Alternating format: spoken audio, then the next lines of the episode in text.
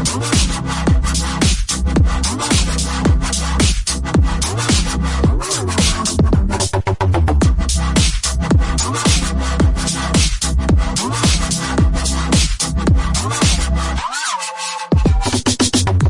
good morning, good afternoon, or good evening.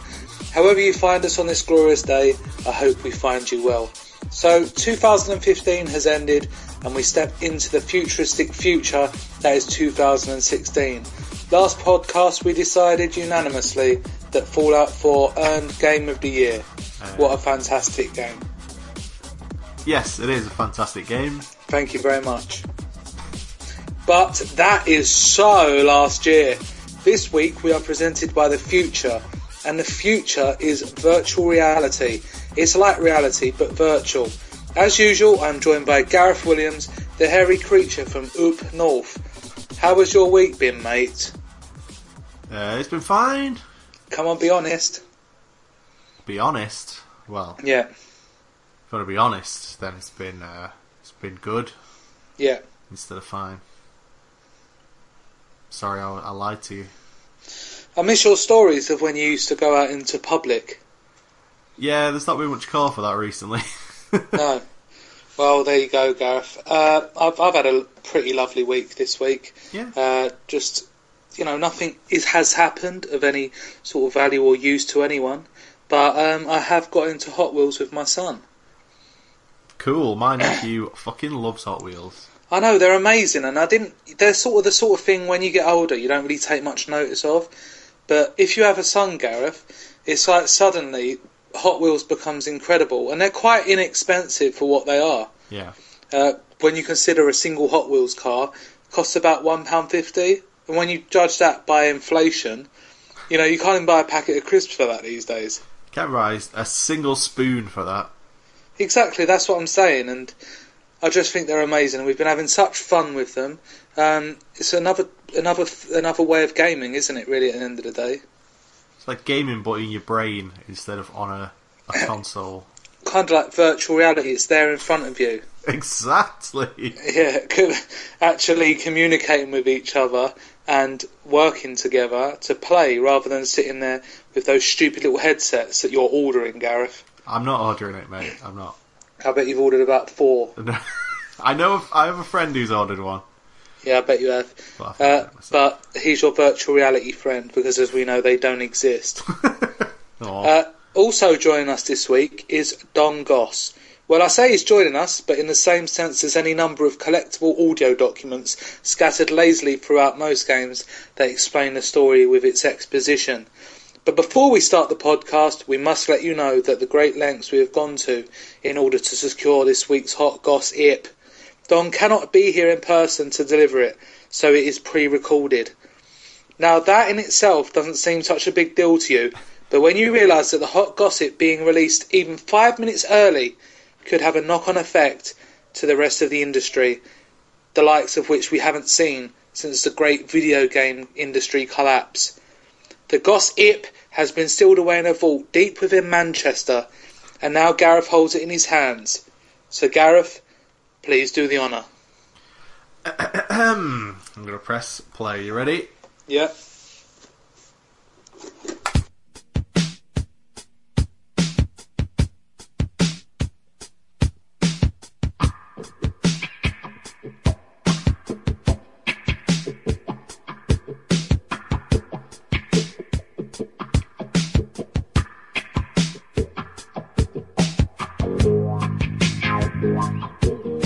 So, ah, it's my favourite bit of the show. There he I love, I love hot gossip. Yeah, everyone loves hot gossip, don't they, Gareth? It's it's the reason this podcast still exists. Probably is because I mean, my uh, gossip has come true on at least ninety percent of the occasions. So I'm probably the most successful analyst in the country, but because I don't call myself an analyst, um, I don't get recognised for my good work. It's a shame. That's a shame. I could make a fortune, You could you could be on like six figures by now. and the rest. Jesus. Sorry, ten figures. oh, that includes the point zero zero pence at the Yeah. end. of course it does, of course. Wow, hot gossip this week. Ah, fantastic. So you may have heard and seen that a certain young man has become re-employed recently uh, by the name of Hideo Kojima. We may have Really? mentioned him before. Yeah, I've, I've mentioned him once or twice before in this section. He's he's quite prolific in the gossip arena. There's a lot of chatter around him, so he appears in here quite a lot. I can't help that. It's just it's what's on the grapevine. That's that's what's going to happen. Exactly. It's like you know Yeah. these gossip magazines. Like you can't help that Justin Bieber slapped his five-year-old. You have to report on it. exactly. It's not my. I don't make the news. I simply report on it. Exactly. That's all that can happen. So there's a lot of speculation as to what his first game might be. People talking about it being some kind of different version of PT and that kind of stuff. But actually, there's been a huge uh, hint dropped already, and and that's in the form of the new Kojima Productions logo. Now we've seen this, haven't we, Gareth? And do you remember what it looks like? You know, I have seen this, Don, and I'll be Yep. honest. I I don't see anything weird hidden in there. Is it just my untrained eye? It's your untrained eye, Gareth. Because there's a massive clue as to what his project is going to be. Oh my god. uh, as, you- as you can have a look at it, and you see it's a skull inside a suit of armor. Yeah. Now, if you know your PlayStation history, that's the biggest clue ever. So I'm going to reveal right now. The first game that Kojima's working on is a remake, Glorious HD, of PlayStation 1 classic MediEvil. That game that was on every single demo disc everyone ever owned. Yes, that exact one. Skeleton in a suit of armor. It's it's so obvious. It's staring at everyone so blatantly in the face that you just didn't see it. Now that you You're mention it, I see it. Yeah, exactly. See, it just it just takes some. It takes my my little gossip tree to point these things out sometimes. Gossip tree. Yeah, it's a tree of gossip. It's got roots and then I'm In I, I, suck the water of gossip out from the ground, put it through up through the bra, up through the trunk, which is my brain, and uh, then I filter out into the world, which are the leaves and the little twigs, um, the actual gossip itself. Wow. There's some kind of uh, reference to a grapevine you could have made there. I could have, but that's not what this is. It's a tree. Okay. I have a tree. I've got a gossip tree. I don't use no grapevine. That's just rumor and speculate. This is proper, actual insider gossip. MediEvil. Yep, MediEvil. Good luck, everybody. Why? With what? Oh God! When he announces it, it's everyone's gonna. It's I don't know. I don't know how people are gonna react. It's gonna People be are going to go, I already know about that because I listened to the Game Central podcast, Coach. exactly correct. That's correct. Wow. Yeah, and you are all well. Heard it here first. Oh, thanks, Don. You're welcome.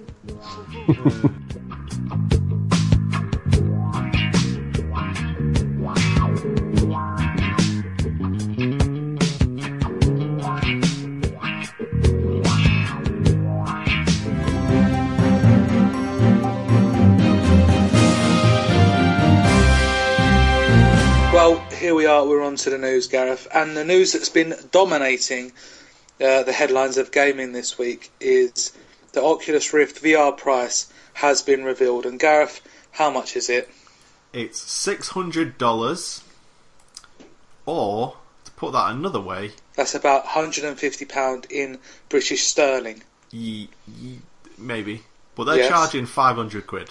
That's whoa. Yeah. That's a lot of money, isn't it, Gareth? That's a lot of money. And it when I first heard the figure, I thought it was like fake, so I went and checked Yeah. myself. Uh, and as soon as I heard 500 quid, I said, well, VR is not a thing for 2016 then. No, that's that's not a uh, entry level uh, price, is it? I mean, um, it's hard really because what is the price of anything now? And you'll say that because you'll be like, Rob, you're talking absolute crap. But let me give you a scenario. Okay. My girlfriend, I bought her the, uh, well, I say fiance. Uh, I bought her the Only Fools and Horses complete collection. Okay. Now, the Only Fools and Horses was a um, TV series filmed in Southeast London, so you may not understand it, Gareth. I've, I've seen it. I I get the gist. Okay. Um, and basically, she said, There's nothing to watch it on upstairs. Do you mind if I take the PlayStation 4 upstairs? And I was like, okay, that's not a problem. So she took it upstairs, watched Only Fools and Horses. Then I wanted to play the PlayStation 4, so I brought it back down the stairs. And I thought, Becky, we can't keep doing this because something's going to come loose soon.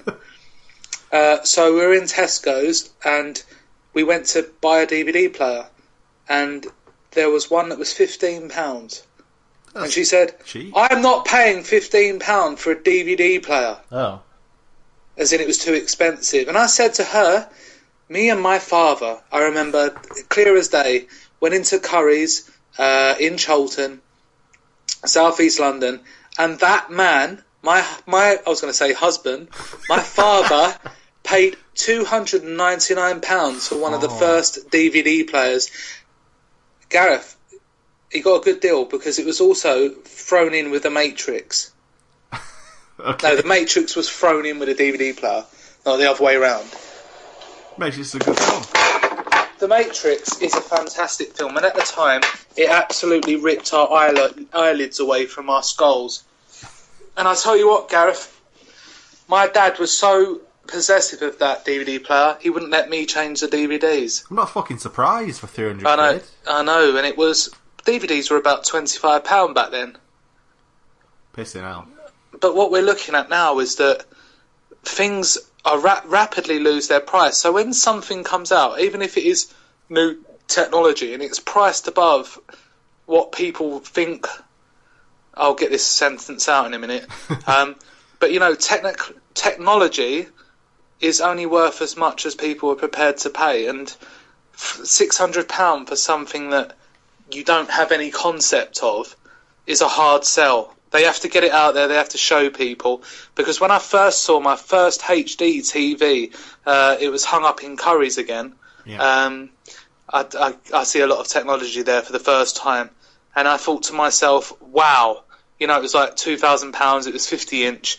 They had a Blu-ray player with it. Um, it was playing Disney's Cars, and I was absolutely blown away by the clarity of the picture.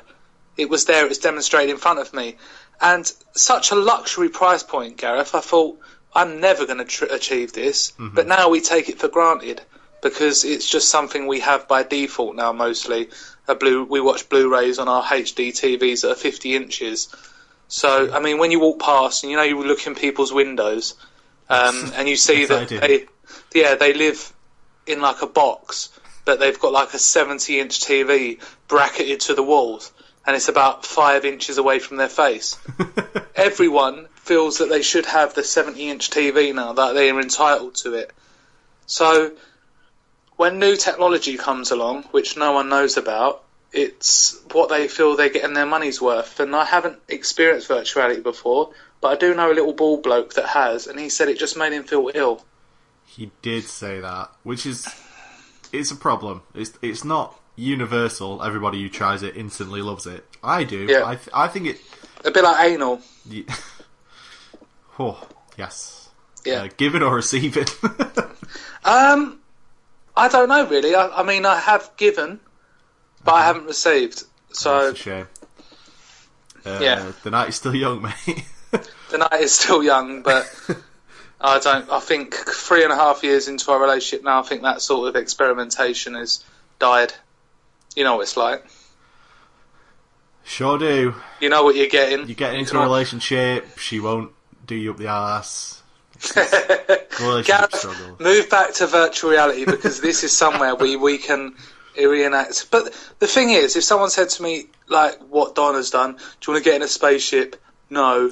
Do you want to ride on a roller coaster in virtual reality? No. Do you want to be f- having sex with Jennifer Aniston in the bum? Yes, I do. Here's six hundred pounds. You know, porn sells anything. That is true. That's something the uh, PC version of uh, virtual reality will have. But I yeah, think, I, like, so this is 500 quid. On top of that, you need a good PC. We're talking like at least a grand spent on a good PC. yeah, this is before you even think about it. Yeah, so what I think could happen, if you already have a PS4, Sony's got their uh, virtual reality coming out at some point, right? Yes. Sony could just massively lowball Oculus. Say like, I think they'd make a massive loss on it, but they're on such a like wank off all our Sony gamers anyway that they might do it. If it's like Yeah. 250 quid for their virtual reality, Yeah. they could make a fucking killing. It'd They be could, cheaper. Gareth. It'd be cheaper to buy a PS4 and the virtual reality at that price than to just buy it, even if you had a good PC, to just buy the Rift. Yeah, and I mean, if it's comparable, Which, by all it- accounts, it is. From what yeah, then you know, Sony could people could look at Oculus Rift when it's being demoed and think to themselves, "That's good," but I'll probably wait until the Sony one's out. Yeah, because you know, I I think Oculus is a really, really, really good product, Thank you. but not for five hundred quid. And I'm sure, like you said, with the TVs and stuff, the price will go down. There's Yeah. no doubt virtual reality two years from now will be like within Smaller, grasp. better, Yeah, exactly. easier to manage. You know, it's just that's But- what it's all about. Oculus was citing before they announced this price uh, a ballpark range of like three hundred dollars, three Which is rude, isn't it? Yeah, it's like half what they actually are selling it for. So Mm. I think they've massively shot themselves in the foot. Maybe put virtual reality back a few years because this Yeah. was going to be the year. 2016 was going to be the year. Now, unless Sony come out with some crazy shit, I think it's maybe been put back a few years. Well, you know, Sony, like you say, they could they could shit on the parade because Oculus is made by a third party to use on a PC, so they won't be seeing any profit from games or anything like that that are sold for it, unless I'm wrong. No, that's true. True. So they're not going to make back any money that they may lose from selling it at a low price point. But where Sony can do that because they use it with their console, and they'll also be licensing and be developing their own software for use with it, they'll see the profits come back from their games as well as the headset. Yeah, I would think so. So I gutted Oculus. You're already outdated. Yeah. Uh, Steam back online after some major insecurity issues. Tell us about this, Gareth. Was it Lizard Squad or Anonymous? It was neither. Wow. It happened on Christmas Day, of all days. And basically, what would happen is you would go onto Steam, and Yeah. it would have you logged into somebody else's account. That's nice. so Um, you'd have all their games. No, because it was only temporary. Um, and it was only on certain Oh. pages, like the profile page and stuff. But what it meant was you could view all the information anybody had put on their Steam account, like delivery addresses, personal information, like Hey! credit card numbers. Yeah. Um, and it could just happen if you were on Steam, on the Steam website. Apparently, it was a caching issue, which I'm not 100% sure yeah. what that even means. But the basics of it is if you were on Steam on Christmas Day, there was a chance you were just logged into someone else's account for a while. Which sounds really nice to me. You know, people putting a negative spin on it. But, you know, why not swap accounts for a day? Go and try someone else's games library. Let them have yours, you know? It's good. Good cross promotional. Yeah, sure, that's what they in- intended. Yeah, it's really nice. Tis the season to be jolly. yeah, I'm not gonna. Okay. I'm not gonna sing. No, I've never heard you sing. I bet you sing like an angel with I the face used of a beast. When when I was younger, I had a beautiful choir voice, Brilliant. and then the old testes decided to decline, and uh, Oh yeah. none of that anymore. No, don't worry about it, mate. It's going to be okay. Maybe they'll descend back up into your groin. Fingers crossed. Uh, Psychonauts 2 definitely coming, uh, thanks to crowdfunding. Now, I'm the sort of person that won't get behind crowdfunding or get be interested in it. I'm the kind of person that lays back and allows others to do it for me. Um, and Psychonauts was a game that I actually absolutely loved.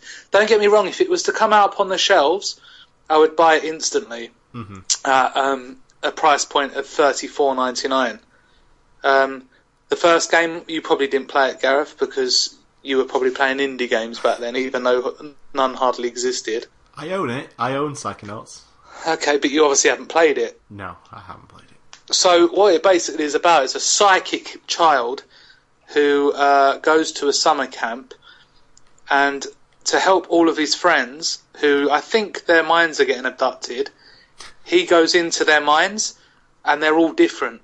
So there's an army general there who's obsessed with war. So you go into his mind, and you're basically in the middle of a war. and you're basically trying to find out what it is that's uh, that his fear is. Okay. And then when you find out what their fear is, that's when you can help them. So each level is different, played in someone else's mind. So it sounds pretty much like the basis of one of your indie games, Gareth. It does a bit, I guess. It does. But at the end, there's a mirror, and you look into it, and lo and behold, you stare at yourself. Okay. That's the ending. Thank you. Activision have bought Moog for 45 million pounds, and they're looking to turn it into the ESPN of gaming. Now, I think there's a real sweet spot uh, to watching games and the way games are are shown. And you know, there's a lot of marketing that goes into the research on what people like to watch.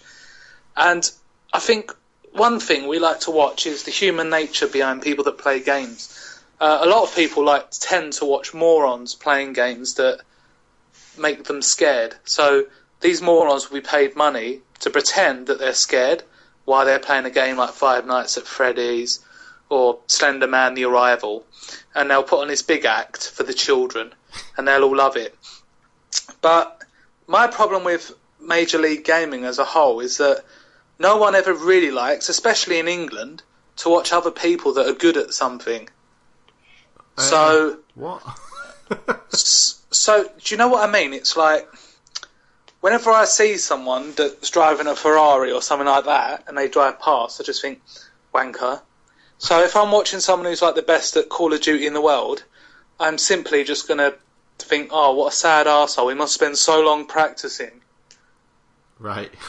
with his five friends that are all wearing Turtle Beach headset, and one's called Frags 1942.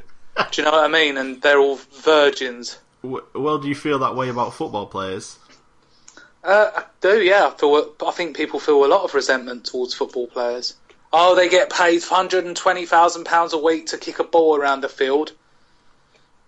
You know, in England, especially, and in London, people don't like watching people that are good at things. And Major League Gaming in itself is not very interesting.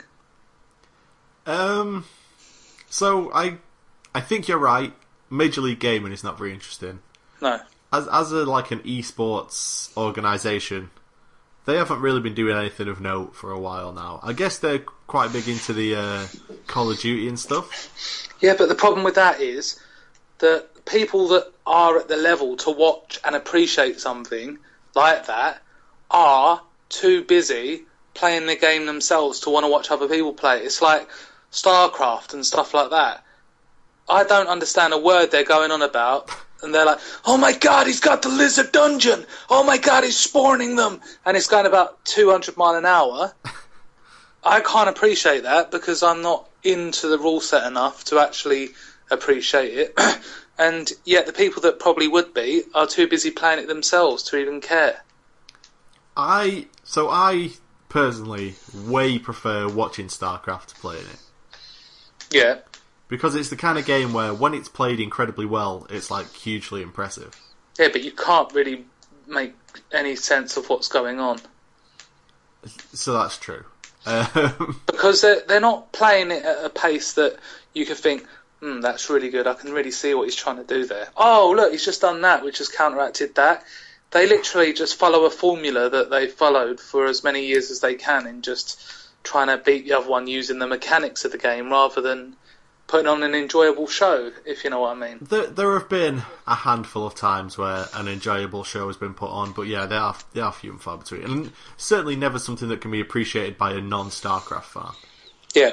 Whereas, like, um, you know, League of Legends, as an example, is the biggest game in the world.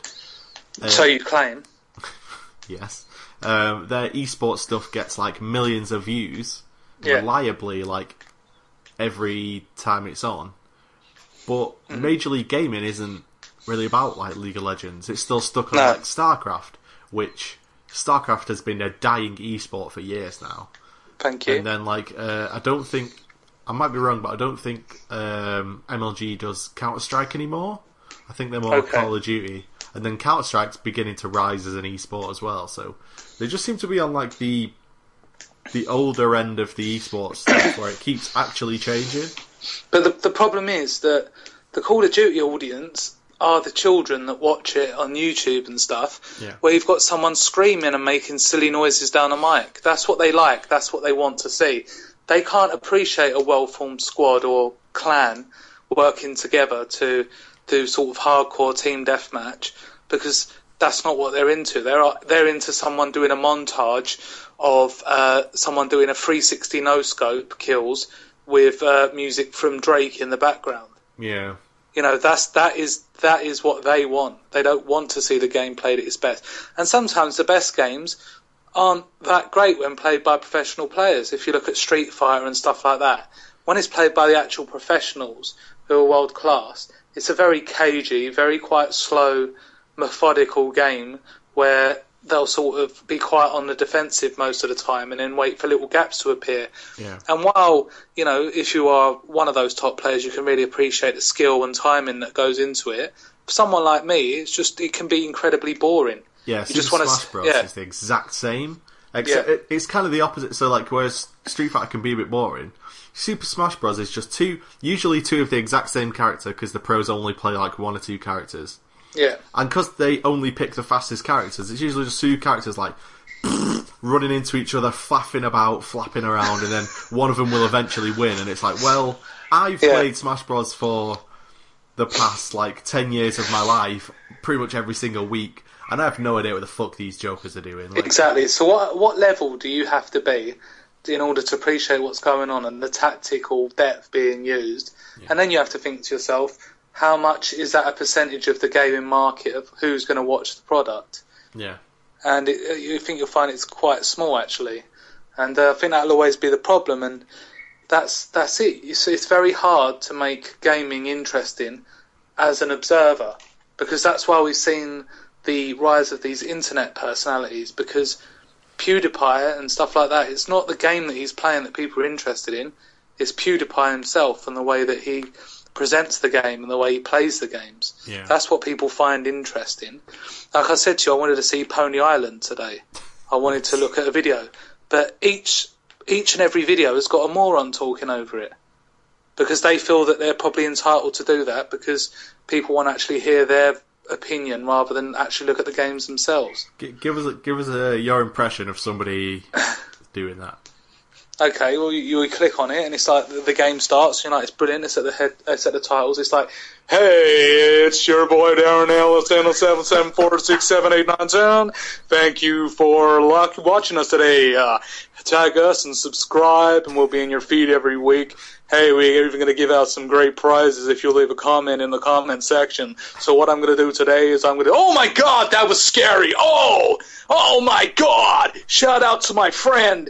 Evil Bay 24999ZZX. And today, this is what we're going to be looking at. It is the Space Pony by this, whatever. I don't know what it's called. I've just been paid to play it. You know, that sort of person. Spot on. Yeah. Uncanny. And I don't. I don't like it particularly because I'm all about the games and I want to see a game for myself and whether or not I'll play it.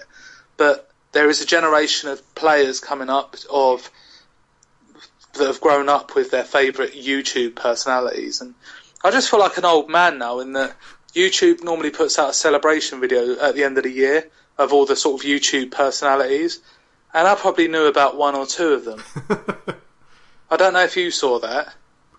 um, yeah, there was like what Greg Miller. I don't know who that is. Um, there was.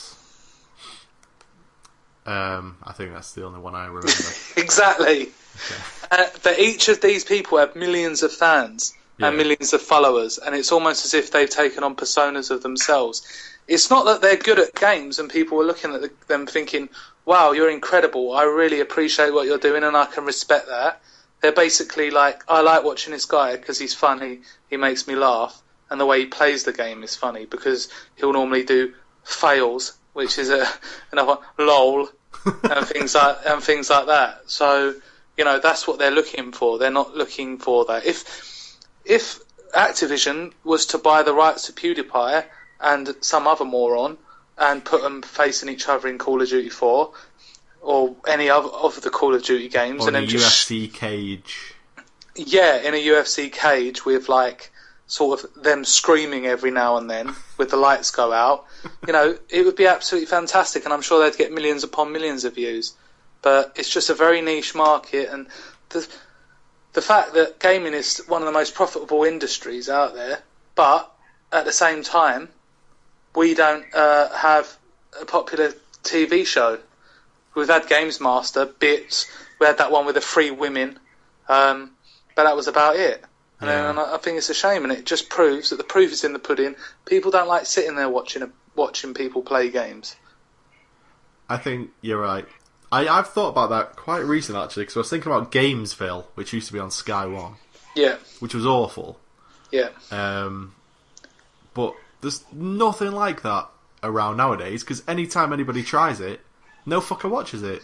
no, So why would they? because you've got to be an idiot. Uh, but other than that, um, a man is suing for becoming addicted to Fallout 4. Um, well, Gareth, you take up the lead on this, mate. Alright, well, he's 28 years old, Aren't we all? and he's Russian, which probably answers every other question you had about this. Yeah.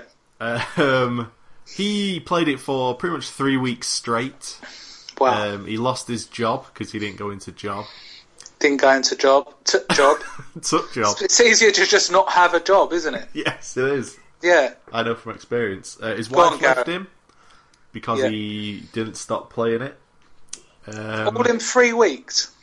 yes, and his health massively deteriorated because he barely left uh, his computer. And this is this Yeah. is a quote from him. To If I- you or just in general? in general to the Okay. universe. He just said it one time. Uh, if I knew that this game would have become so addictive, I would have become a lot more wary of it. I would not have bought it, or I would have left it until I was on a holiday or until the New Year holidays. Yeah, that's good. How can you be more we- like you would have approached it more wearily? like creeping up to the keyboard so he didn't Yeah. start late. oh, uh, But he he's suing uh, Bethesda for half a million rubles. which is about ten pounds. It's like five grand. Oh, that's not a lot, is it? no. If if that's what you put a value on your job and your wife. My wife uh, said about three thousand rubles and my job uh, loss of earning. It's like, really, is that it? Okay, well, you know, the thing is, Gareth, I think you and your partner have got pretty much a good understanding. Yep. So he should have or done what you've done in coming to that understanding before going into Fallout. Yeah, I mean, it's not like he knew Fallout 4 was going to be addictive. No, he he he must have been slightly wary of it because probably being a fan in the past, you don't just say, "Oh, what's this game? Fall Fall Fallout Fallout Four. Oh, I'll give that a go, see what that's like." Well, this is great. you know, it doesn't happen like that. No, it does not. I knew it was going to be great. I haven't been able to play it for over a week because of bloody work. Yeah, I I knew Right. it was going to be a bit addictive as well. Yeah. That's why I made sure not to have a job for the past year. Hey! no, but that's what I'm saying, Gareth. That's good. You know, you're putting your priorities first. Yeah. You're you've got them in the right way. Right, I'm going to go and kill this dog now. Right. Can you give me like ten seconds? I can give you 11. Thanks.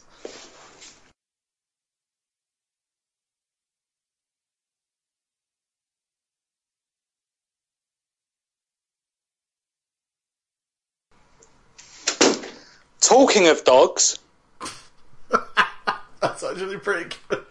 Thank you. And I, I didn't settle that up. Like I didn't get a dog to bark and that to do that. Okay.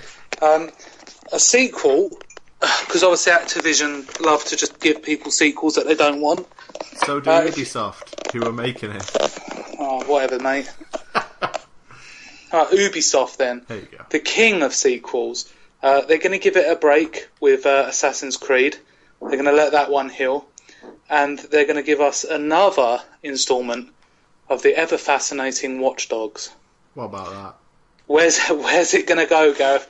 Where is it going to go? What what are we going to see? What sort of tales are we going to get from the main character who no one remembers or remembers what he was doing in the game? We are going to San Francisco. Wow, I've always wanted to go there. and the game will feature hacking. No! Yeah, Gareth, you lie to my face. I, I'm not even gonna. I'm not even gonna look at you when I say this next one, so you know I'm serious. Okay. Shooting. Shh. What? They've actually put down shooting as a feature. No, but that's that's definitely Oh. what's going to be in the beginning. in the Okay. game. I was thinking this was the press release. No, uh, and I imagine there will also be some form of government Conspiracy. conspiracy, and you're like some kind of underground freedom fighter yeah. type bullshit. Just a shame, innit? It's it's going to be bad, man. Yeah. Speaking of Ubisoft, though, Yeah. Speak of them, Gareth, now. uh, the next Assassin's Creed game, Yeah. which uh, looks like won't be 2016 because they're skipping a year, uh, Yeah. will be apparently set in ancient Egypt. Oh, I've always wanted to go there. Ancient Egypt. Yeah, good old the pyramids, isn't it? Yes, it's where uh, the, the story for the Stargate sci-fi series comes from. Was originally written yes. back in Egypt. Now, I've seen n- numerous sculptures from Egypt because uh, in London the people, travellers, stole quite a lot of it. So it's in the Natural History Museum, and I was there only a few weeks ago, Gareth. Wow. Uh, very fascinating to see them. Although a lot of the stats, well, 99% of them had no nose. What? It's the first thing to go, apparently. How did he smell? Hey! Oh, the dog started again. Oh, mate, it's fine. Just, just try your best to ignore it. No, because when I listen to the podcast back, or if anyone's listening to it, they're going to not be listening to us. They're going to be listening out for a dog. Now my dog started. Um, I'm sure that people will manage. They won't, Gareth, because if they're like me and they've got hypersensitive to sort of audio cues around them. Sorry about this, Gareth. I'm going to have to go upstairs now. Rebecca will have to come and sit within the barking. Becky, swap with me. This dog is fucking ridiculous. Sorry? This dog is ridiculous. What dog? Outside. Really? Just yapping and yapping Oh, non-stop. why he's barking. The window isn't even open.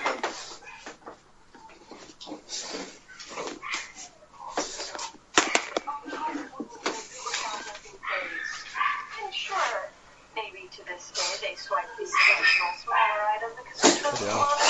At least you believe me now, Gareth. And she's watching How I Met Your Mother. My God. Actually, I'll be smiling. Sorry about this, Gareth. You shouldn't. Alright. Sounds like he's in pain. Sounds like it's stuck on something, like a bear trap.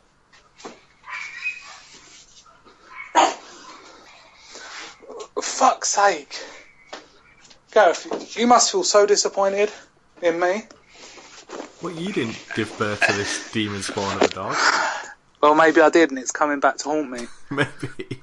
Right, so, what, what yeah, Ubisoft. Restart. Re- re- restart. Can I get a rewind? so, um, basically, yeah, I mean, Ubisoft for me, the the thing is, you think, oh, Egypt, that'll be interesting, Yeah. but it will still play the same. The combat will still be the same. It will just be a different palette change. Yeah, I think you're 100% right. Should we should we make uh, predictions as what's going to be in the game though? Uh, there's going to be an assassin. Uh huh. Um, they won't make any references to the Animus. You don't reckon? Uh, well, I haven't played Syndicate yet, um, but apparently it's very, very sort of thin on the ground. Yeah. But they're moving to like one every two years instead of like one every six months. So, Yeah, so there's only going to be one to ignore. but they, but they might start making more of an effort with the story stuff. Is what I'm saying. Oh, that'd be nice of them, wouldn't it? Yeah. Uh, my my official guess is that at some point in the game, you'll you'll see like Anubis somehow. You might have a drug trip, or he Yeah. might be like somehow exist in the real world. But that's my guess. Gareth, that is way too creative already. Shit. Uh, you'll climb the Yeah. pyramids. That's go. it. That that'll be their thing. Oh, you'll be able to climb a pyramid, and when you get to the top, you can jump off into a hay barrel Oh, the, that the- has been right. conveniently left. So you're climbing up the Sphinx, right? Yeah, And somebody's chasing you up the Sphinx, and they grab hold of you, and Yeah. you like kick them off, and you kick them off, and you kick them off, and then your foot slips, and you kick the nose, and then the nose Gareth. falls off, and it turns out it was that assassin that broke the nose off the Sphinx. that was amazing. Wow. But you wouldn't be able to do that because they they can't trace you in that way, can they? Well, it'd be a, a cutscene. I don't fucking hmm. know. Anubis is oh, That'll chasing you up there. Yeah. Right, mate. Well, you know what? It's got to the point where if anyone asks me about Assassin's Creed, I cannot muster any enthusiasm whatsoever to talk about it. I understand. So, fuck knows how the developers feel. like, if I was to work there and come in and, oh, yeah, this is Rob. He's he's coming to work on a new Assassin's Creed. Oh, yeah, let's let's uh do a brainstorm and you know blue sky in the this office. I would just Xbox exclusive Scalebound is delayed until next year. Oh. Uh, did you think this was bound to be delayed, Gareth? I didn't, because it was announced quite a while ago, right? It was. It was at an E3 a few years ago, but I just didn't like the fact that the main character was wearing headphones. Well, he, he's fighting like dragons wearing headphones, so is that cool? Yeah, but it's Japanese cool, isn't it? It's this awkward coolness that we were alluding to a few weeks ago. It, Where yes, it's very it- forced. Yeah, where it's like they've got a fire, um, a ten-year-old to to come in and write the story. yeah, he, he fights dragons. Once upon a time, there was a man who fought dragons, and he one day bought some Dre Beats, and he was wearing his Dre Beats while fighting the dragons. That's That sort of thing. it. But the, Yeah. I think the most surprising thing about this is that because the game's been made by Platinum, the people who made Bayonetta, Yeah, those guys seem pretty with it. Like they they churn out games pretty quick, and the games are always good. So I don't know. yeah. They're the opposite of. Ubisoft for me in that um, you can kind of trust them with what they're going to do. You don't really know what to expect. Yeah, from game to game. Whereas with Assassin's Creed, you could probably just guess exactly what's going to happen. With a Platinum game, even if they say, oh, it's Transformers or it's something such and such, you're never quite sure what it's going to be. So with Scalebound, it's a bit weird, but you know, it's still a bit, it's still exciting. And the fact that they say, look, we need some more time shows that as a developer, they're they're becoming more grounded and they're getting more of a foothold in the industry because I think before that they didn't have the luxury of delaying a game because it's a very expensive process. So for them to actually be able to delay a game until the following year shows that financially they're doing quite well now, so they don't have to worry as much.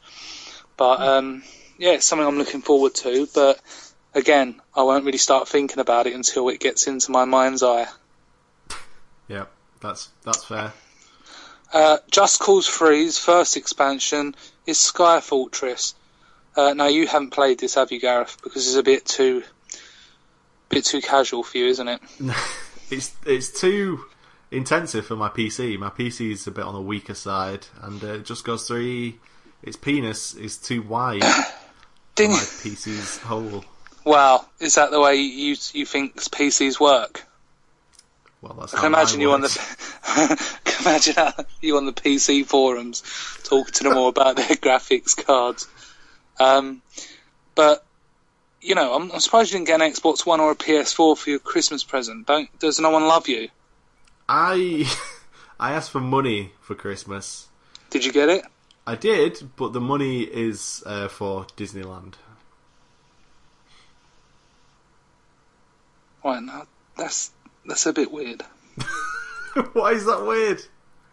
Who's taking a twelve-year-old? No, my girlfriend for our anniversary. Yeah, but you could buy a PlayStation Four or an Xbox One. Yeah, but you you can't put a price on memories, Rob. You can. Oh, That Well, guy who played Fallout 4 did. It was 5,000 rubles. that was his price of what he lost. Well, But- maybe my prices are a bit steeper than his. I can't imagine you at somewhere like Disney. What? They'll let me in. Just because I look like a pedo, don't mean I am.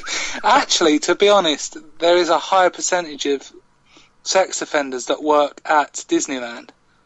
That can't be true. There, there's a documentary about it.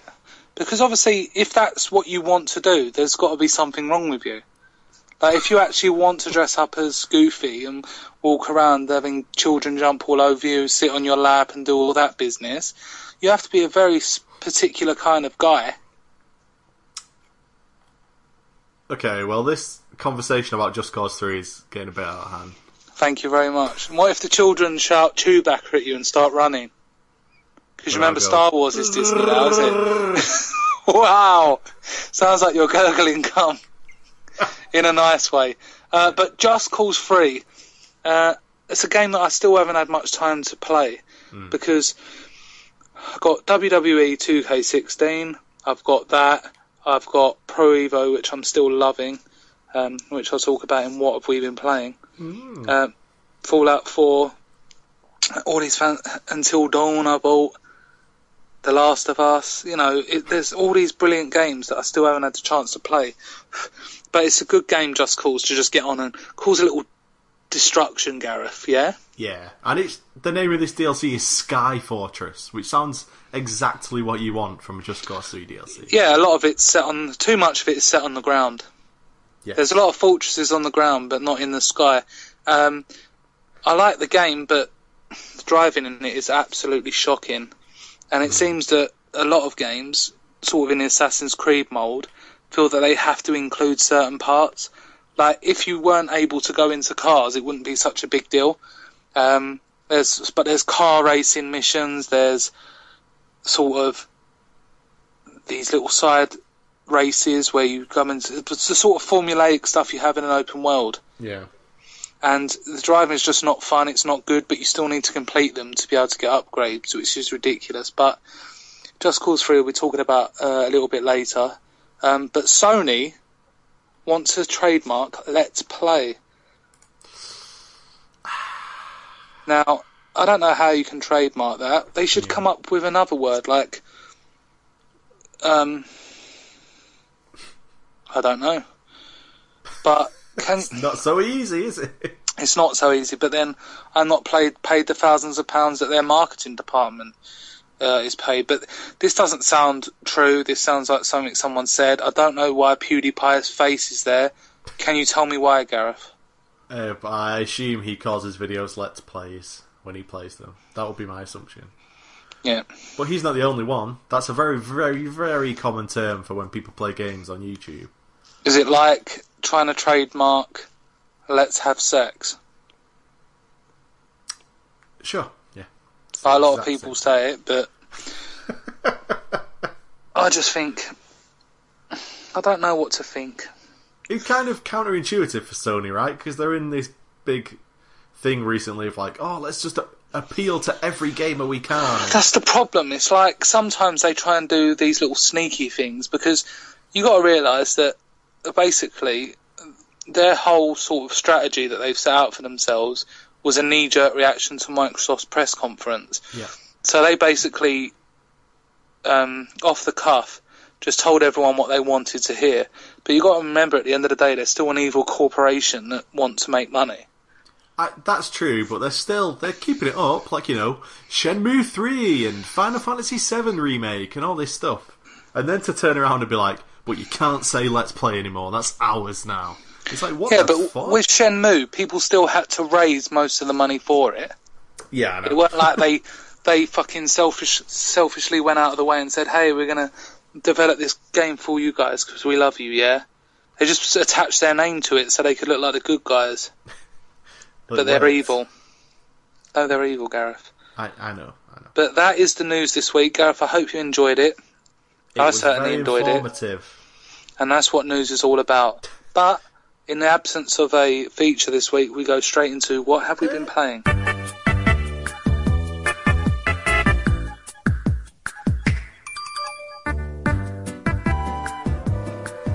Hello, everybody. It's time for your weekly video game music segment with me, Gareth. And this week, uh, I have an apology for you.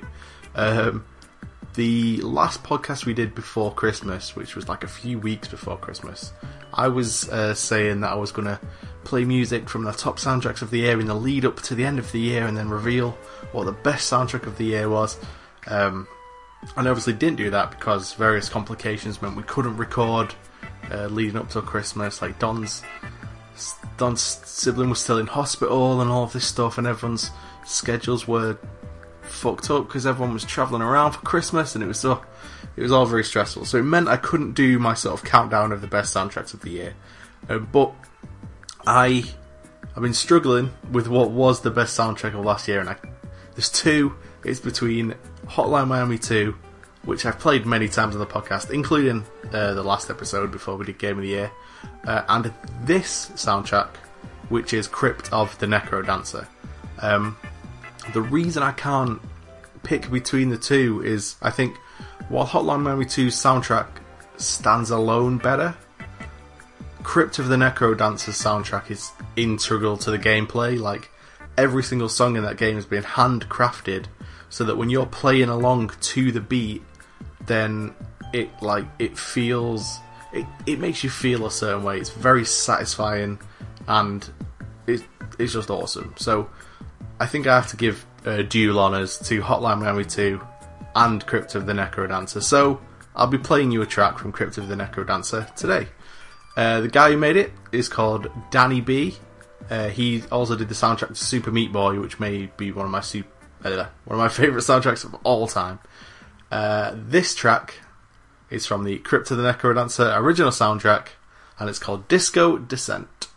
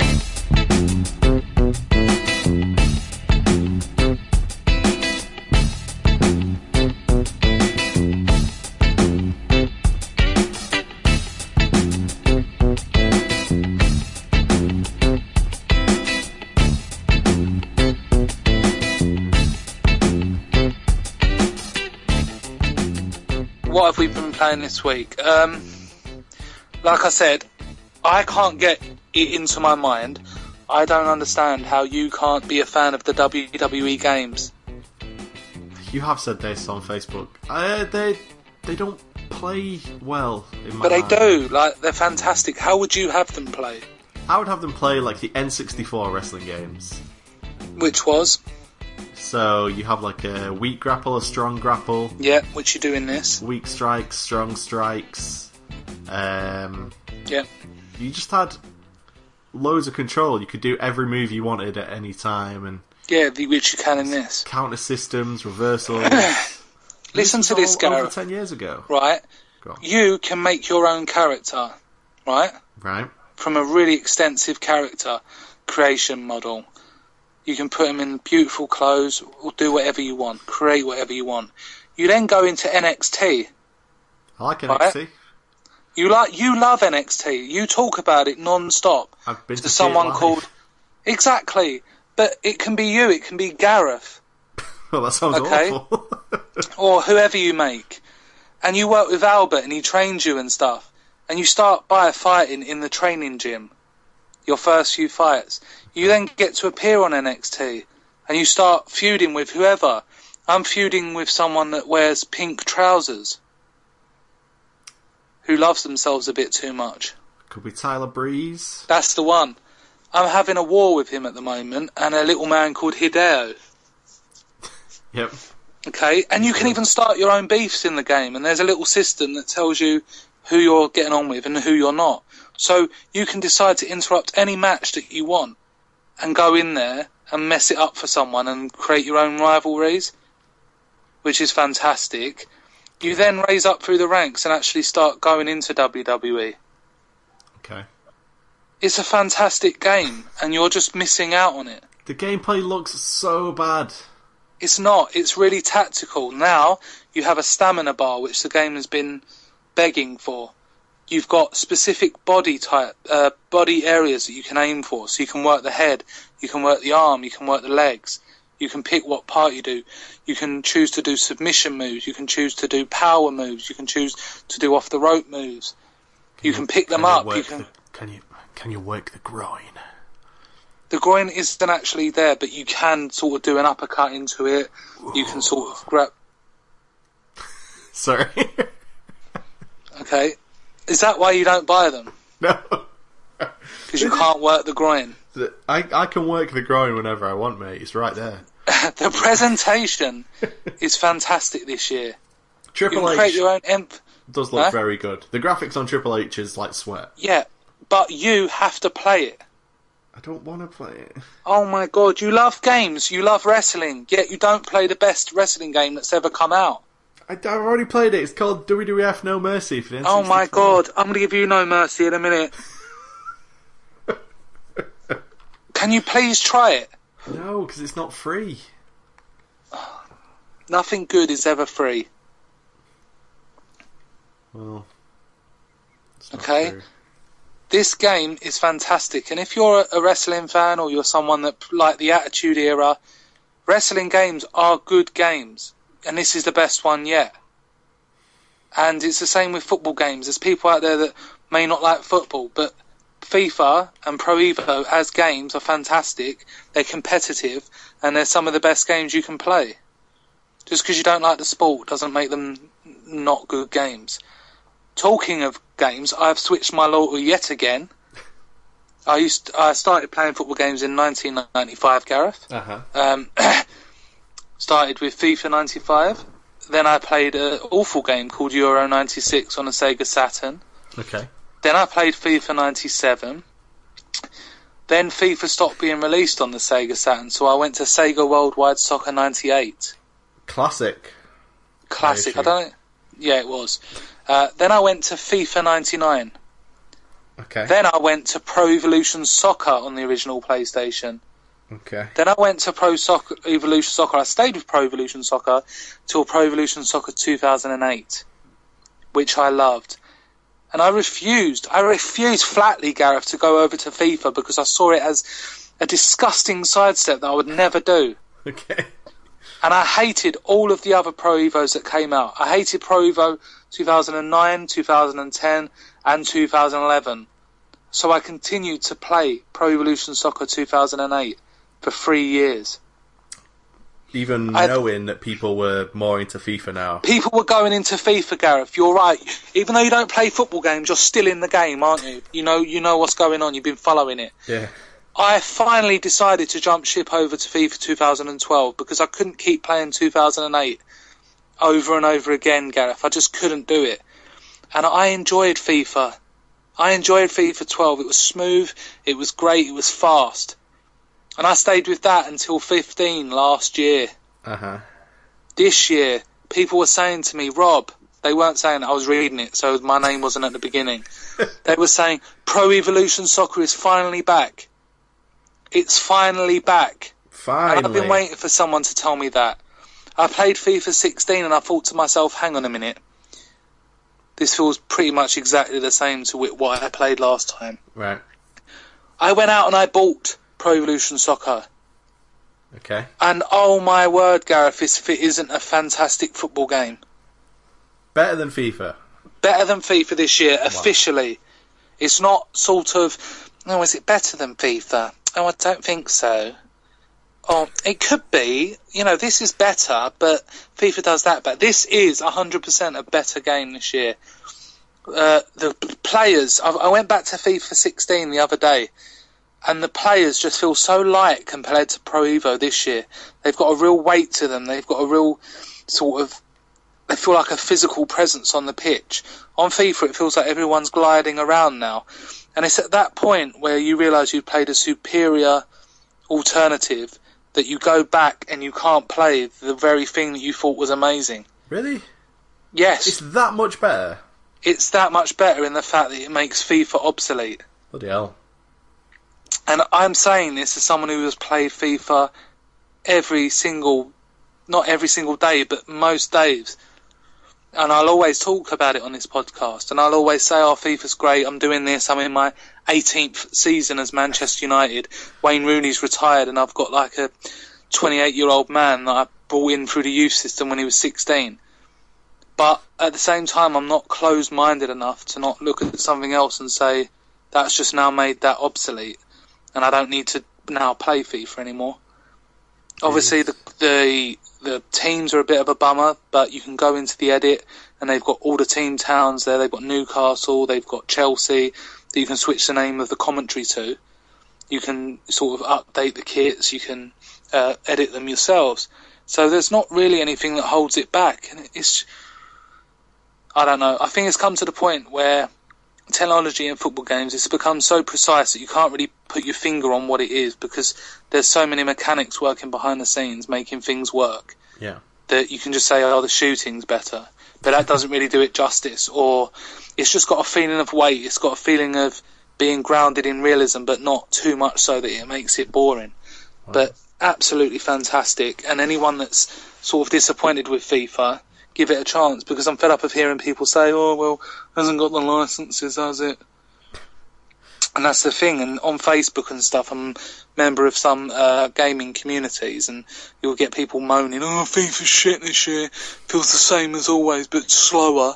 And then someone will suggest Pro Evo, and that person will say, "Oh, it's fucking shit. It's got no licenses."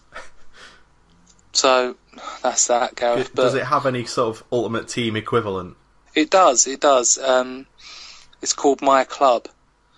Um, I haven't played it myself, but it is there if you want to play it, Gareth. I'm not going to stop you. Okay. And they've got their own legends, sort of Roberto Baggio, Roberto Carlos, um, players of that mould. Players called So- Roberto. yeah, everyone, Roberto Baggio, Roberto Carlos, Roberto Di Matteo, Roberto Martinez, Roberto um, David Ginola. so that's absolutely fantastic.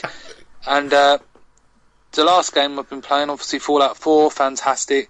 There's just too many games, Gareth I know. you know, and they've all been building up, and I've been playing Until Dawn with my fiance. We sat down and we've played it together when we can. We've played about we're about halfway through it now. That's a good game for that.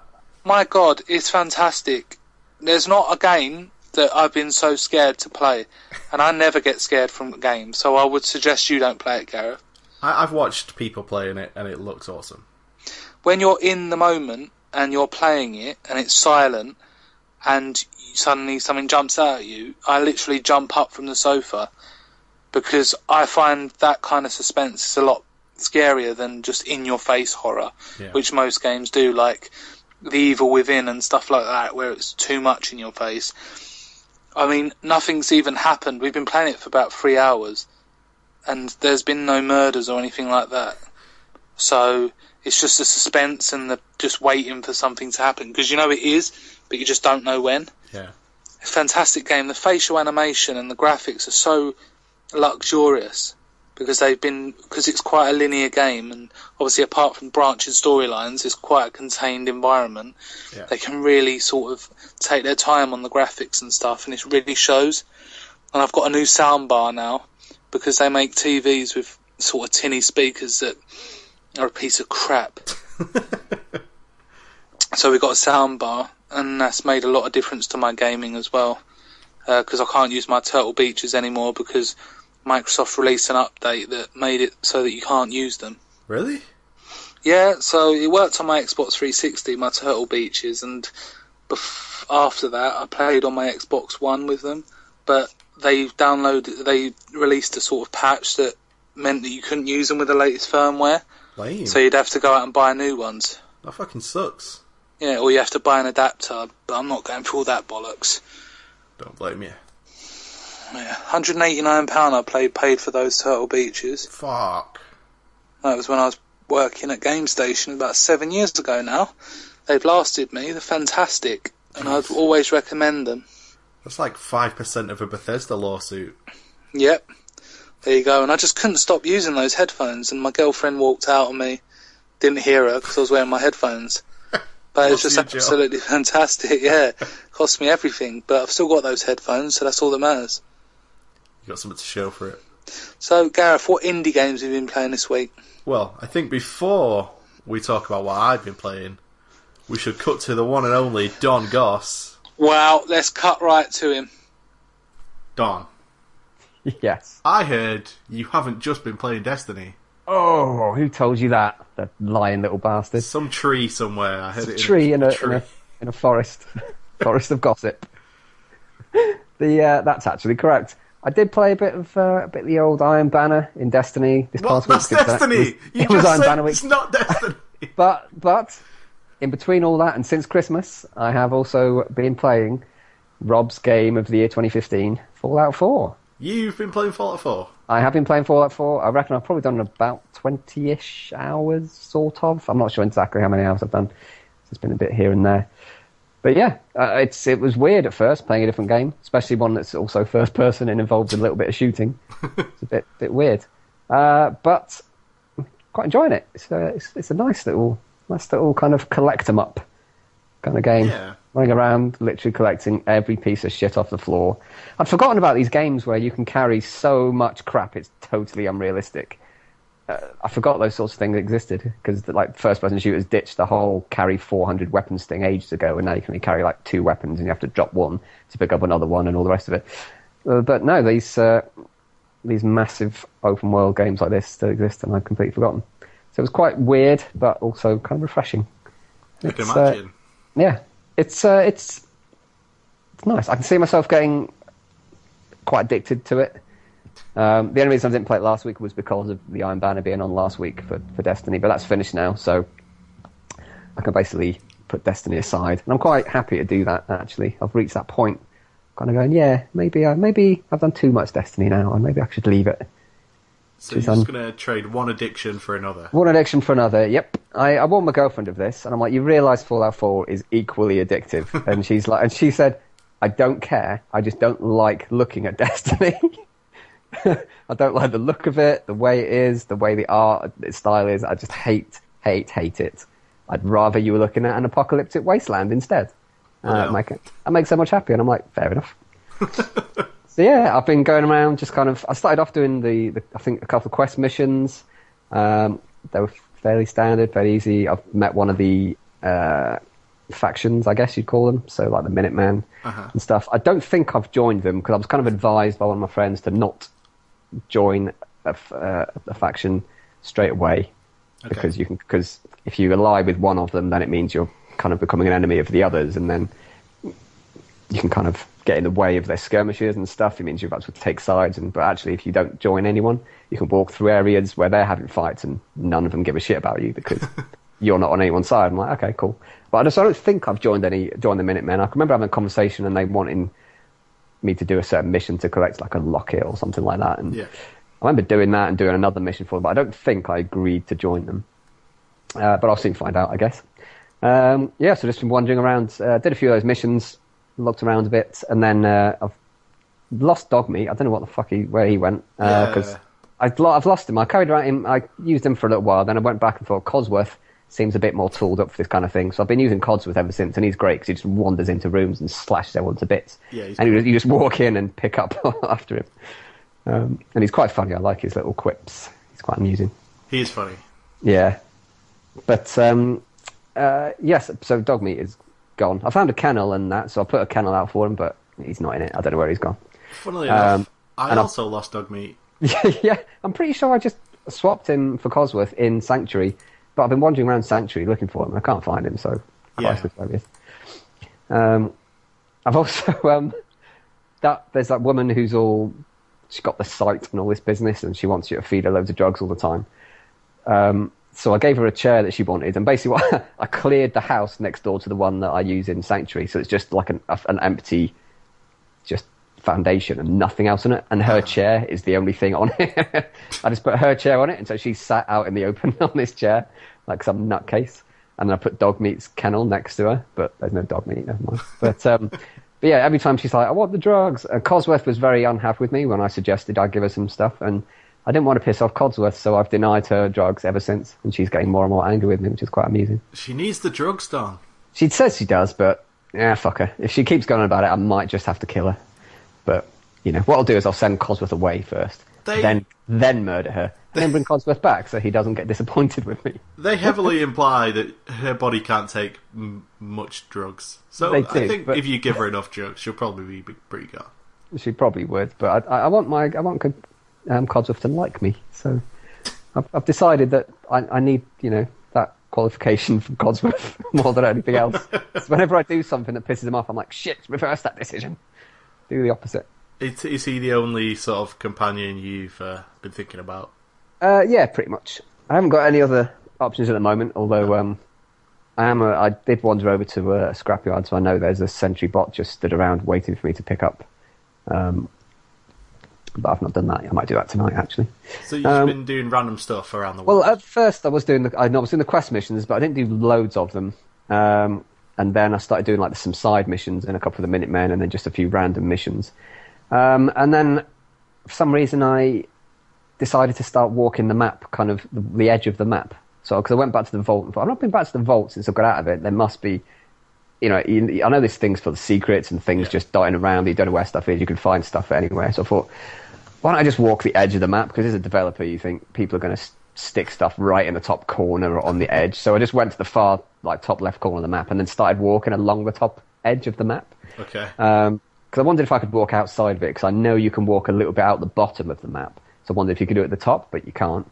Um, so I just kept walking along, and so as I'm walking along, there's like a little hut on its own with a raider and a dog in it. So I've killed them, and then I've come across um, uh, like a, a scavenger, and the first one I thought, I wonder if you can make friends with people because I've never done that yet. Um, accidentally shot at him, so that didn't help. I had to kill him at that point. But the next one I came across a little bit further on, I thought, okay, I'll try and make friends with this one. So I put my gun away, walk up to them. Okay, he's pulled his gun out, but he's not shooting at me. So maybe if I go a bit closer, he'll start talking or something like that. Um, and then Codsworth blinded in out of nowhere and smashed him to bits. So thanks, Codsworth. Cheers, mate. That's awesome. Um, yeah, so that was quite amusing. Uh, but yeah, I've come across um, little kind of bits of kind of fabrication and settlement and raider camps basically as I go along. I've gone just past the centre of the map, but there's a big bridge and um, a guy shot me with a fat boy. So I thought I'm having that. um, so thankfully, I, I uh, leveled up one of my kind of laser sniper rifle things. So a couple of shots from that and a bit of Codsworth action, um, and he went down. So I've now got some Raider power armor to go with my normal power armor, and a Fat Boy, and I'm only like level seven. Nice. So I'm like, great, brilliant. Um, so that's useful. Uh, so yeah, I'm just kind of doing that now. I've decided that to just kind of explore stuff rather than do too many of the missions because Okay. it seems a bit more. It's a bit more fun to um, discover secret bits, and you think maybe no one knows about this, but um, yeah, and uh, yeah, it's nice that sense of exploration and discovery. That's what's missing from a game like Destiny because a lot of people thought things like that were going to be in Destiny, but they just weren't. People trying to figure out what the clues mean and what the computer screen code is, and someone had decoded it because it actually means something, but it's all just set dressing. The actual Yeah. quests had nothing to do with the stuff. Loads, there's loads of clues in Destiny about secret bits and pieces and what Rasputin's up to, and people trying to put loads of stuff together that all kind of made sense, but ultimately it just meant nothing. It was just a quest that was on a time lock, and that unlocked, and you just did the quest. It was like, well, all that fucking intelligent work we did was literally pointless. So, Okay. um, so it's nice to have a, a game where you actually exploration is rewarded properly. Um, yeah, and it's it's cool. The VAT system is pretty cool. Shooting stuff in the face is excellent. yes, it is. Um, stuff like using environment to your advantage. Uh, the first time I came across a death claw, I thought, yeah, he's probably going to kill me, and he did. Um, I just found that's where you first, like found the first bit of power armor. I guess pretty much everyone does, I suppose, because it's a Yeah. quest kind of mission. Um, it has no battery, so you're kind of walking really slow and you can't jump or anything. Um, so after he killed me, I thought, well, there's a doorway there. Maybe I can use that one. Maybe can't come inside. So I got the power armor the second time, wandered in the front door of this building with some broken windows, and lo and behold, Deathclaw can't get in. So I just shot him in the face through the door and window, and he died in like 20 seconds. I'm like, nice. Seems a bit of a cheat to be able to, you know, Nah. prevent, you know, because they can't, you know, realistically they'd be able to smash their way through the door and all that stuff. Uh, but um, no, it's nice to have a little, little bit of advantage over some of the more powerful enemies. Um, but yeah, so I'm, I'm very much in, into it. It's nice. Cool. Good. Well, it looks good- excellent as well. People kept obviously saying like when they first saw it, the graphics are a bit disappointed in and all that kind Yeah. of rest of it. But I think it looks really good on PS4. I've not played the PC version, and you know, obviously it looks good on there. But the PS4 version looks really nice. I, I've heard there are some uh, things that happen very late in the game where everything gets a bit more cluttered, where the game can chug Right. a little. I can imagine, yeah. But by that point, it's got a lot of stuff because it literally remembers where every single piece of junk, which there must be tens of thousands of pieces in the game. It literally remembers every single piece that, that has or hasn't been picked up or kicked Yeah. around by you, or it's like that's a lot of shit for a game to remember in a game that size. So it wouldn't surprise me if it started chugging a little bit at that point. But um, but no, so far really really nice. Well, I'm quite impressed. Good, for, good for you, Don. Thanks, It's like thanks a- to my girlfriend for getting it me for Christmas. It's like an uplifting Christmas story. it is a little bit. But if I could give you some advice, I would maybe say start heading towards the city everyone's talking about. What Diamond City? Yeah. that was like. Oh, yeah, I've not gone down there yet. I've kind of been working my way down a little bit, and then I've gone back up to the top. So I should probably go down there, but I just kind of wanted to, I don't know, explore around a bit. it's not like you'll start running out of things to do once you hit the city. Like that's Yeah. where all the memorable characters are. That's where a load of cool little quests are, and Ah, cool. so uh, that would be my advice to you from one Yeah. person who plays actual games to, to a Destiny player. Uh, yeah. What I'll probably do is I'm, I'm most of the way across the top edge of the map, and I've just come across a massive irradiated lake. And even though I've got the, the perk that, that says I can swim in irradiated water without being killed, this lake still irradiates the fuck out of me. So Jeez. I'm like, okay, that that doesn't do that because I used it in like a quarry. There's a quarry where we had to repair some pipes, and so I just used the perk to swim in there and fix the pipes. So, but this lake, it ain't having none of it. So uh, yeah, so I'm at that point now. Killed a bunch of Mirelurks and stuff, and yeah, so I'm just gonna f- wander around there, see what I can find, any more bits and pieces. Um, go, I'll probably go to the far top right of the map, and then I'll probably, yeah, as you say, start my way down to uh, Diamond City and. Uh, have a few more questification bits done. Well, I'm going to be very Yeah. interested to hear your adventures from the wasteland next week as well. Yeah, be nice. Uh, me this week, I have been playing a bit of a blast from the past, uh, Dark Souls. Oh, Gareth, why would you do that to yourself? I don't Is it because your PC? Oh, I like the way it looks. It really looks nice, you know. no. No? The reason I've been playing it is because uh, a friend of mine decided to start playing it randomly. Um, and over Okay. Steam, you can watch somebody's gameplay like pretty much just five seconds behind, but it's like spot on. It looks perfect on your TV. So I was just watching someone playing it who I knew. Also, I was on Skype to him. It's a bit weird. It was a bit weird, and they Yeah. were pretty bad at the game. Um, so I was sort of directing him around, like talking to him about all the cool stuff that's in. the So were you area. playing it or were you directing someone playing it? They were playing it, and I was just saying like, "Oh, if, if you go left here, that's where the first bonfire is, and you want to be careful going over this." This is your new thing in it now? It's going to be like your service where you stream people playing games and then you can direct them. I, I don't think that'd be very successful. It would be because you look at Now TV, uh, sorry, PlayStation TV. That's all it is is a massive games library that gets streamed to your own console and then you play it. Cut out the playing bullshit and just have instruct someone to play games for you. That's the future right there. That is the future because people are becoming more and more lazy, aren't they? Yes, I am. Yes. uh, but watching them play the like first few areas of Dark Souls just made me want to play those first few areas of Dark Souls again. So yeah. I just got the itch, and then I played quite a lot of Dark Souls over the past week. I'm up to like level 66 with my character. I've stopped leveling up because if the person I was watching wants to do any bosses, then I want to be able to help them. Does does your partner know you're going to Disneyland? Yes. So you kind of feel the pressure to do it. No, I. It was our idea. We decided on it together. Why has this come back up now? Because don't you sit there thinking I could just go out and get an Xbox One now or a PlayStation 4 now? No, I want to go to Disneyland. I fucking I think Disney stuff. if you hadn't have agreed it with her, if it was a surprise, you probably would have bought a next generation console by now and put down an, a, the pre-order for an Oculus. this is the reason we asked for money for Christmas was so we could go Disneyland. Still not convinced. Mate, I love Disney stuff. I love Pixar films. I You don't. You never Marvel, speak talk Star about Wars. Disney. Have you been to Disney on Ice? When I was like seven, but that's. That... No, I don't think it was even around then. of course it was. Was it? It was in Manchester. Oh, I went. don't I went with my children uh, a few weeks ago. It's not. It's not great. It, it was okay, but they focused too much on Toy Story three. It went on for about five hours, where they were reenacting like piece by piece Huh. the whole of the fucking film. That's unusual. Thank you. I mean, Toy Story 3 is a good film, but it's, it's not the only Disney film. I actually cried at the end when he gave his box of toys to that little girl. yeah. Oh, you're very into your toys, though. So Yeah, I've got a real deep connection, and I remember I think it was '96.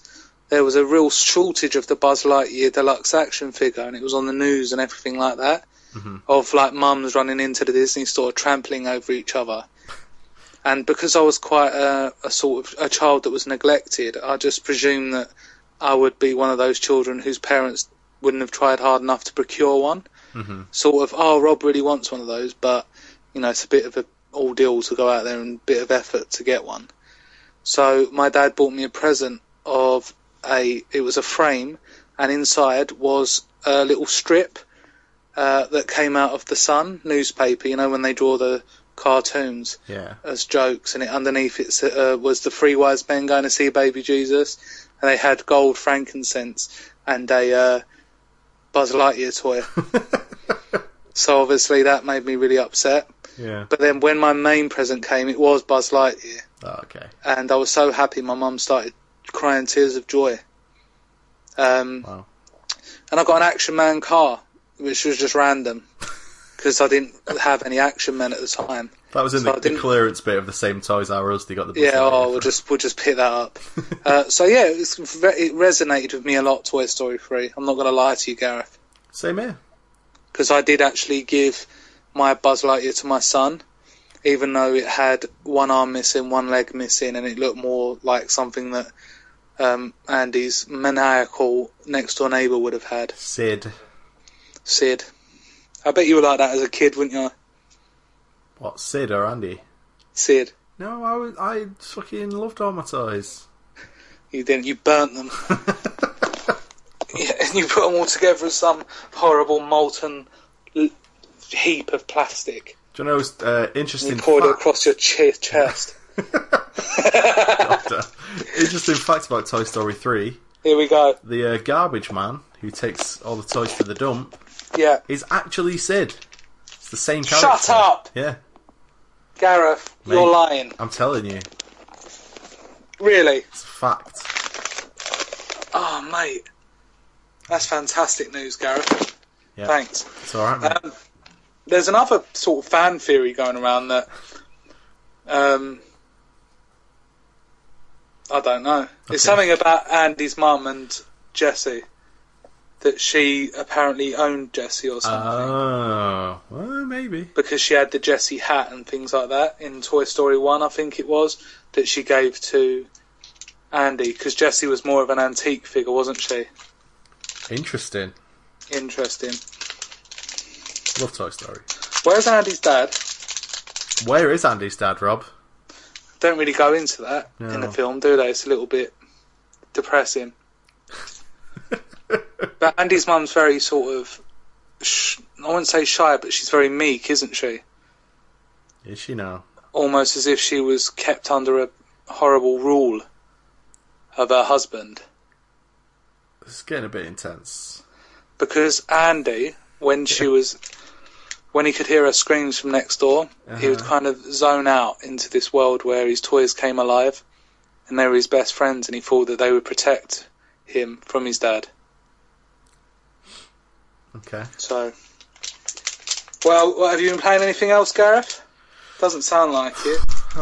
Oh, uh, that was intense. No, no. Uh, although I did make a very, very sensible decision in the Steam Go on, sales Gareth. over Christmas. Um, I decided it'd be a really, really good idea for me to spend twenty quid on the Elder Scrolls Online. There he goes. When did you decide that? When you were on drug? No, no, it was like a week ago when the Steam sale was ending. I was like, you know what? I'm going to get Elder Scrolls Online, even though I played the beta and didn't enjoy it, and played a free weekend of it a few months ago and didn't enjoy it. Even Well, though I know what else fact- could you do? Even though I know I don't enjoy this game, I still spent 20 quid on it because it was 60% off in the Steam sale. Did you enjoy it? I don't know, I've not played it yet. Oh, fucking hell. Well, that seems that we've got to the end of it, doesn't it? it does. Thank you, Gareth. You're welcome. Speak soon!